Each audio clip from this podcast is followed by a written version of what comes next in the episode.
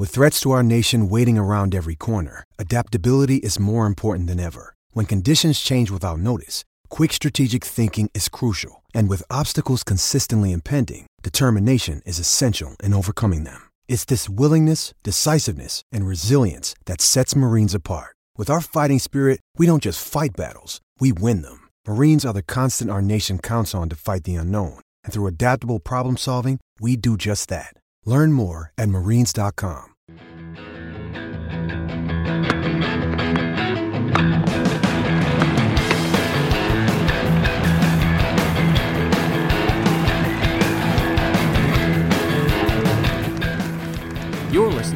Tennis.com podcast. And here's your host, Ed McGrogan. Hello, friends. Ed McGrogan and Steve Tignor back at you with the Tennis.com podcast, a pre French Open, pre draw edition. Actually, the draws will happen uh, tomorrow. This is being recorded on a Thursday. And, you know, Steve, I think we. Uh, there still is as much to discuss even before the the draws come out. You know, in, in some ways, I think the draws are very relevant to this event. Um, in other ways, it does seem like on actually both the men's and women's sides, um, we we sort of know who we expect to uh, be there at the end, but there's a few wrinkles that could could come our way, and, and the big stories really overall remain the number one seeds, Novak Djokovic, Serena Williams and really just what they're playing for. It's it's pretty significant on both sides. Yeah, you know, we talk about Djokovic every year, now coming into the French, trying to finish, complete the career Grand Slam. This will be the fifth time. You know, he's won. He's he won all three. Had all three others locked up by 2011. So this will be the fifth time he's come here looking to do that. That's obviously something that weighs on him. You know, he starts every year making that his priority, and it seems like every year that's the only big tournament he doesn't win. Um, and you sort of see, you sort. I feel like you sort of saw last week the pressure weighing on him a little. He agitated, easily agitated in Rome. You know, we'll see. Maybe he got that out of his system, and he'll be okay. Uh, but the French Open is a tough, tough event even for him. Suddenly, you know, he goes into pretty much every other tournament as the as the big favorite, the overwhelming favorite. But I don't think you can say that at the French Open. We saw last year that just takes, I feel like, just takes an, maybe a bad draw or a match. His semifinal was postponed over two days. Um, a hot opponent, and and he, you know he can he can lose this thing. Uh, for Serena, it's it's also a big, you know, a big uh, moment for her. She can tie Steffi at 22 major. She can also tie Steffi. What I think is one of Steffi's most amazing records is she's the only player to win each of the four majors four times. And if Serena, sort of, yeah, sort of a slam within a slam of sorts. If, and if Serena does that here, she'll tie that record. I always thought that was almost Steffi's most impressive record, more than the than the slam totals. The fact that she could win them all four times. You know, she didn't just dominate at one one or two majors. So Serena has that, and Serena also looked, but you know, like Djokovic, this has been her. It's been her worst major, relatively speaking. He's never won it, but she, he she's won it three times, but she's won all the others six times. Yeah. Now the big difference between the two is that you know coming into this tournament, um, you know both of course, both of course have a, a recent clay title. Djokovic uh, in the Madrid, Serena in Rome. Now, the other part of that is that Djokovic in other events has really done just as well. Um, has an Australian Open title, of course, has other significant tournaments, tournament wins.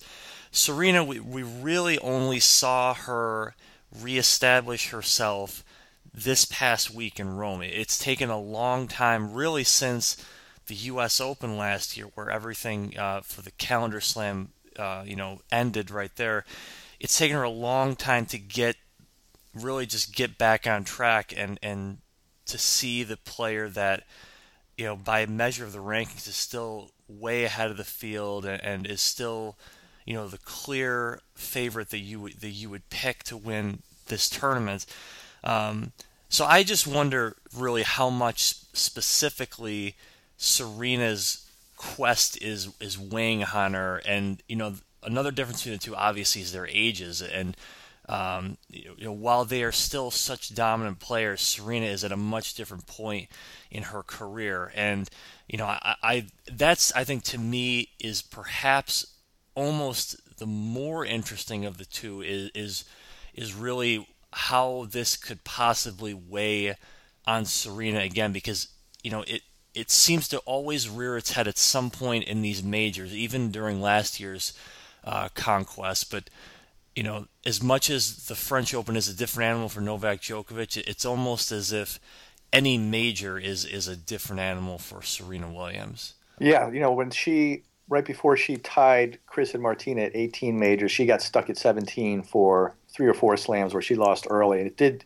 she did say that it weighed on her to get to 18 and to tie them. And now she's at 21 and she's lost she's one away from Steffi and she's lost hasn't won the last two majors in, at the U.S. Open and in Australia. And, and, the typical thing in the past was to say that you have to get Serena early in the tournament or you're not going to beat her. Um, and that's been true at the French Open. She lost in the first round when she was the top seed in 2012, and she lost in the second round to Muguruza in 2014. And then the other two years, 2013 and 2015, she won it all. So but I don't know whether that's so true anymore after after last year's U.S. Open where she lost in the semis, and this year's Australian Open where she lost in the final. So she's she's had a little more trouble finishing, um, you know, the, the, the slams than she used to. That that that could come into play. Also, in the same way that that um, the draw will will be interesting for Djokovic, it will be interesting to see where Victoria Azarenka lands. She's the fifth seed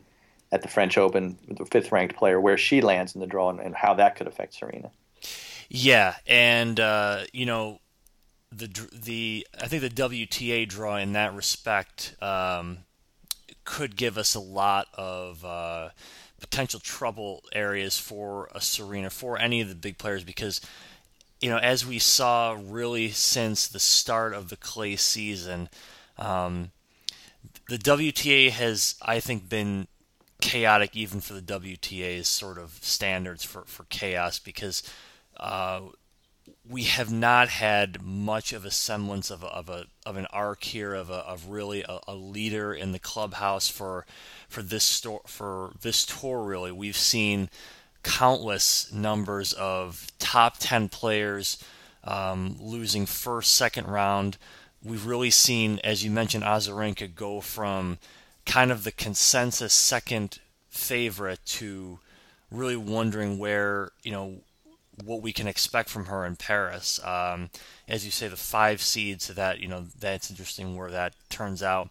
You know, Simona Halep down down to number six in the rankings, but even if you go down further than that, you know you see someone like a Petra Kvitova ranked number twelve, um, a Madison Keys at seventeen you know, it, it's it's another kind of case of of really somewhat of an unsettling clay season uh, that we've run into, and I think in in many respects that's going to make that could even make a, a challenge from Serena's challenge tougher potentially is you know there's just so many unknowns at this point.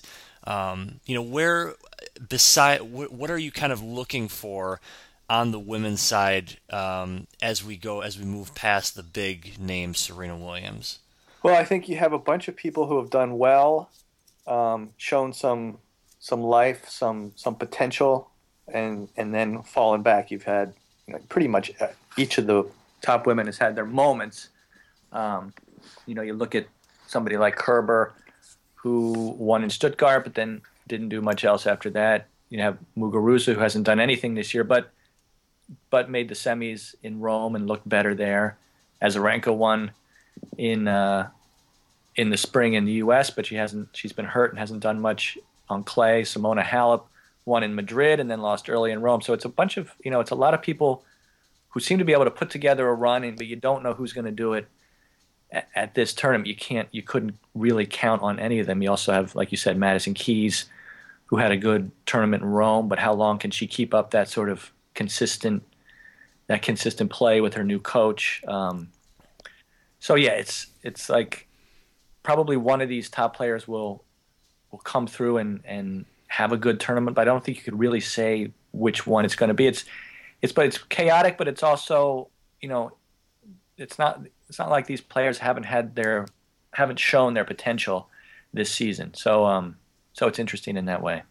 So speaking of potential, and and with Madison Keys, someone we've just mentioned here, it was interesting in that um, Serena, after defeating Keys in Rome uh, at at the at the net, they shake hands, embrace, and um, Serena says essentially that she will be a future number one, Madison Keys.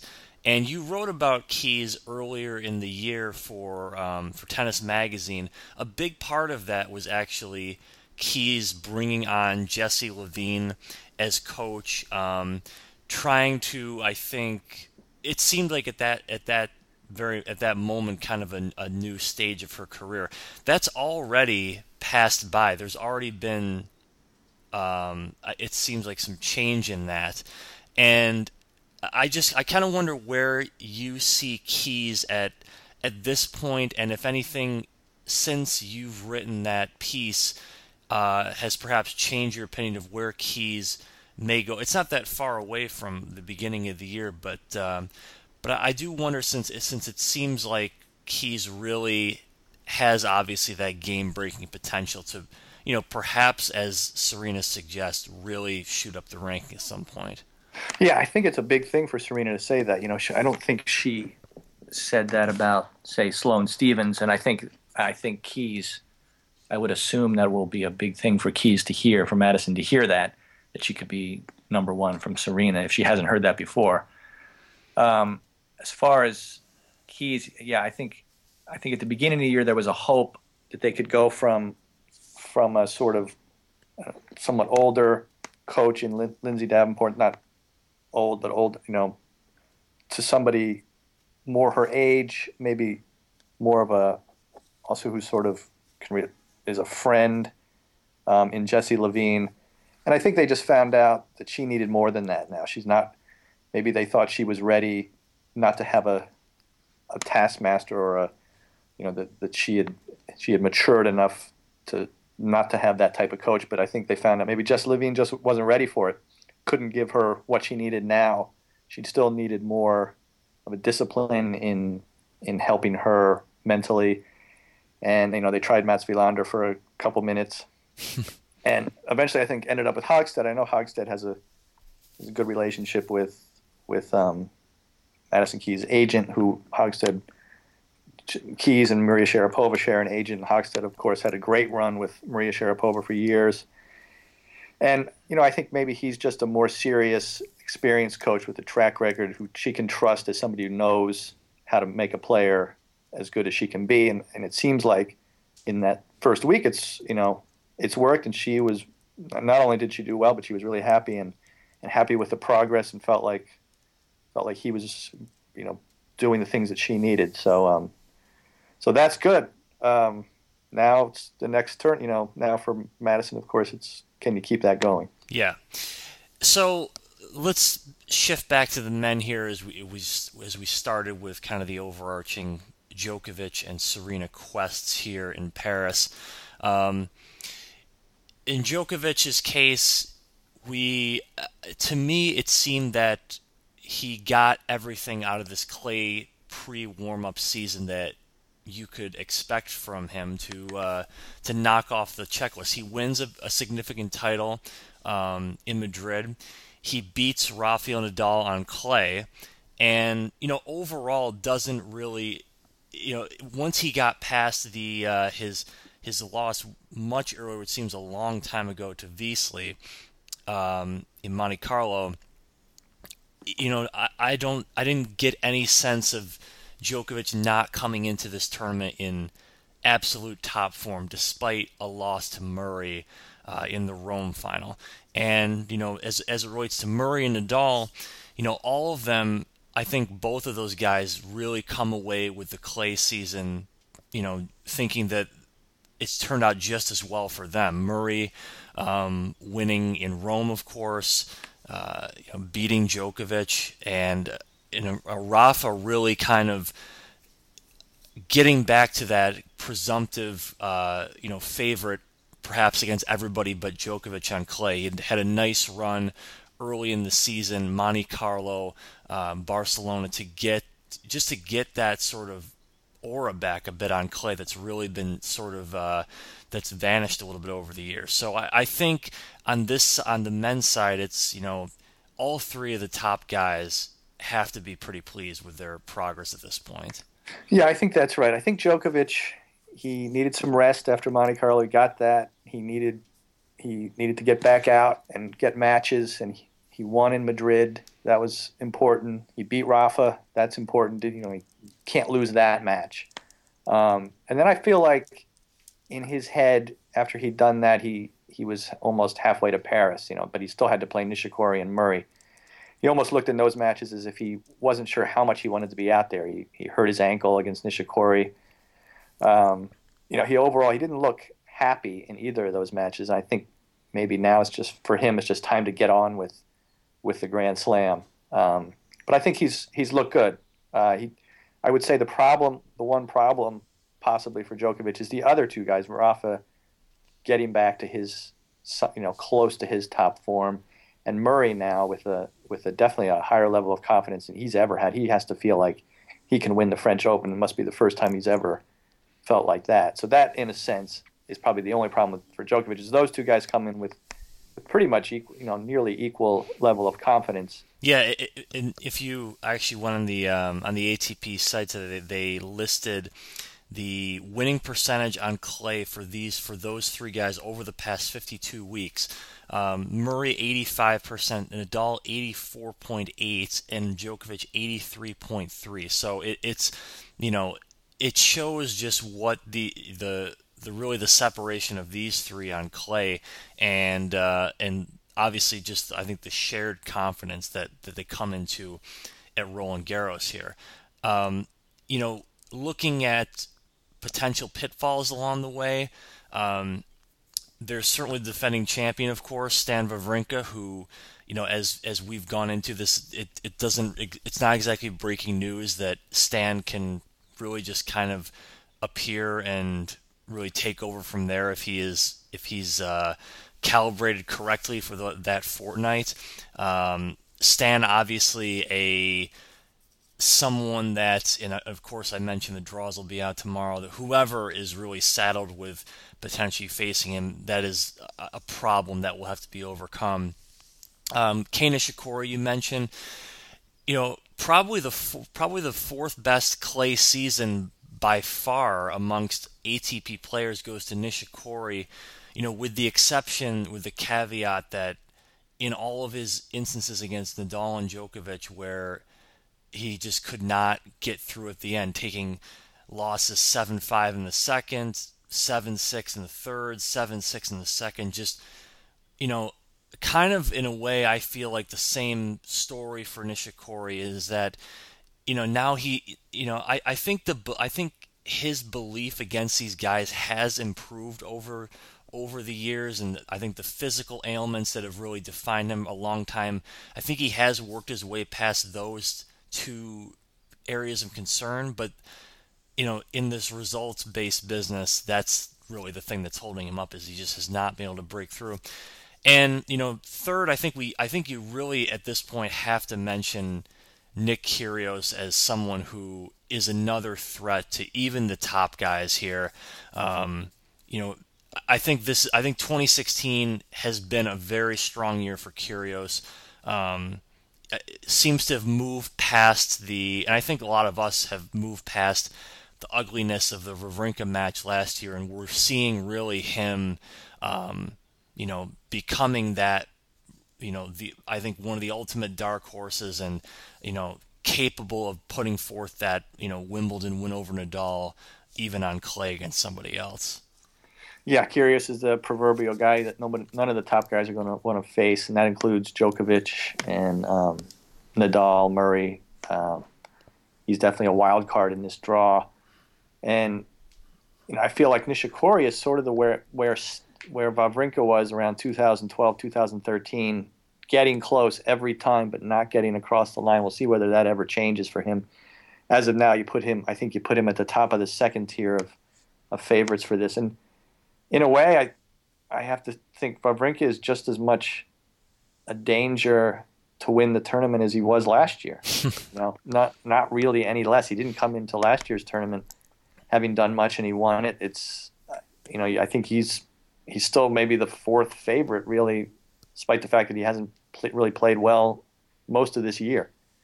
What, what, you know, one name we didn't mention, Dominic Thiem, clearly has built a lot of momentum this year. You know, what in your mind, what is kind of a successful tournament for him at this point? He will, he will, uh, of course, be looked at as a, uh, and he'll be a top 16 seed. So, I mean, to to me, it's it does seem like you know a second week is what we should perhaps expect from him at this point. Yeah, I think you could look at the quarterfinals as a success, depending on his draw. I mean, in a way, he's.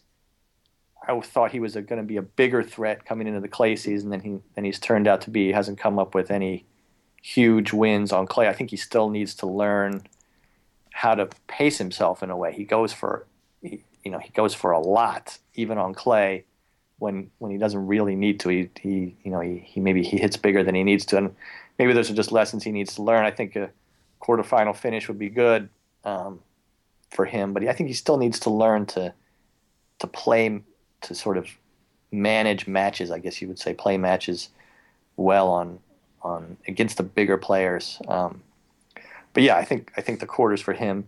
And I think we also, you know, of course, have to mention Roger Federer, who hasn't, as of now, hasn't pulled out of the tournament, but but could play a role depending on whether he does or doesn't with the draw. Um, maybe that's more where he'll play a role this year than in the actual tennis. I don't even think he, I don't think he's really expecting to do much at the at the French this year after his various injuries. I do, you know, and I and that's principally because Nadal is the five seed and could potentially be moved up elsewhere uh, to avoid uh, Murray Djokovic till the semis.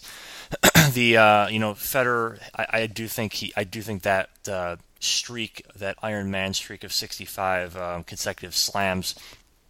I think I, I do. I would be pretty surprised if he pulls out. But though, if he does, I mean, maybe we're really seeing that this this uh, injury is a little more serious than we've than we've potentially uh, been letting on here. Um, I would also think at this point he would I mean, I think he would want to be practicing on grass by now. You know, if he really, if he really had his choice. And that was the intention all really since the beginning of the year. I mean, it was originally was only to play at Roland Garros. Yeah. Uh, that changed, and and you know, like you said, it, it for Federer clearly the, the the main focus is, is beyond Paris at this point, and I and I and we'll see really what kind of. Uh, what kind of effort we, we see him put forth here at this event here. Um, anything else on the men's side before we wrap things up that come to mind? There's uh, obviously the uh, the annual French Hope that uh, will will be. You, you know it'll be talked about at some point in the broadcast. The broadcast, I should mention this year, Tennis Channel grabs a almost the entire tournament. Uh, this is ESPN actually does not do any coverage of the French this year. That should be uh, should be mentioned. NBC will pick up the finals, um, and I believe a little more at various points. But this is almost a Tennis Channel exclusive tournament. That's worth mentioning too. Yeah, we'll have to see how that works out. Um, I guess the I guess the thing with the men's tournament is it's you know I, I guess the first week we'll see the French hopes, like you say, Monfils and Tsonga will be you know in the big court get, having probably the long matches and getting the crowd into it. But I feel like this is a this is a tournament that just as much as any other or in recent years is just dominated by the the top three, four, top three, top four guys. Maybe mainly the top three guys. They seem to have a they seem to have a lock on this one at least going in. Yeah, I think so too. So we will. Um and we'll have plenty of coverage of it, of course, starting on Sunday this is the one major that likes to uh, begin on Sunday, so we uh, will do that. Uh, plenty of coverage throughout the two weeks, um, as well as some podcasts too. We'll try to fit those in. So for Steve Tignor, this is Ed McGrogan once again here at the Tennis.com podcast. Thank you again for listening. You've been enjoying the Tennis.com podcast. For all the latest news and events, head over to Tennis.com.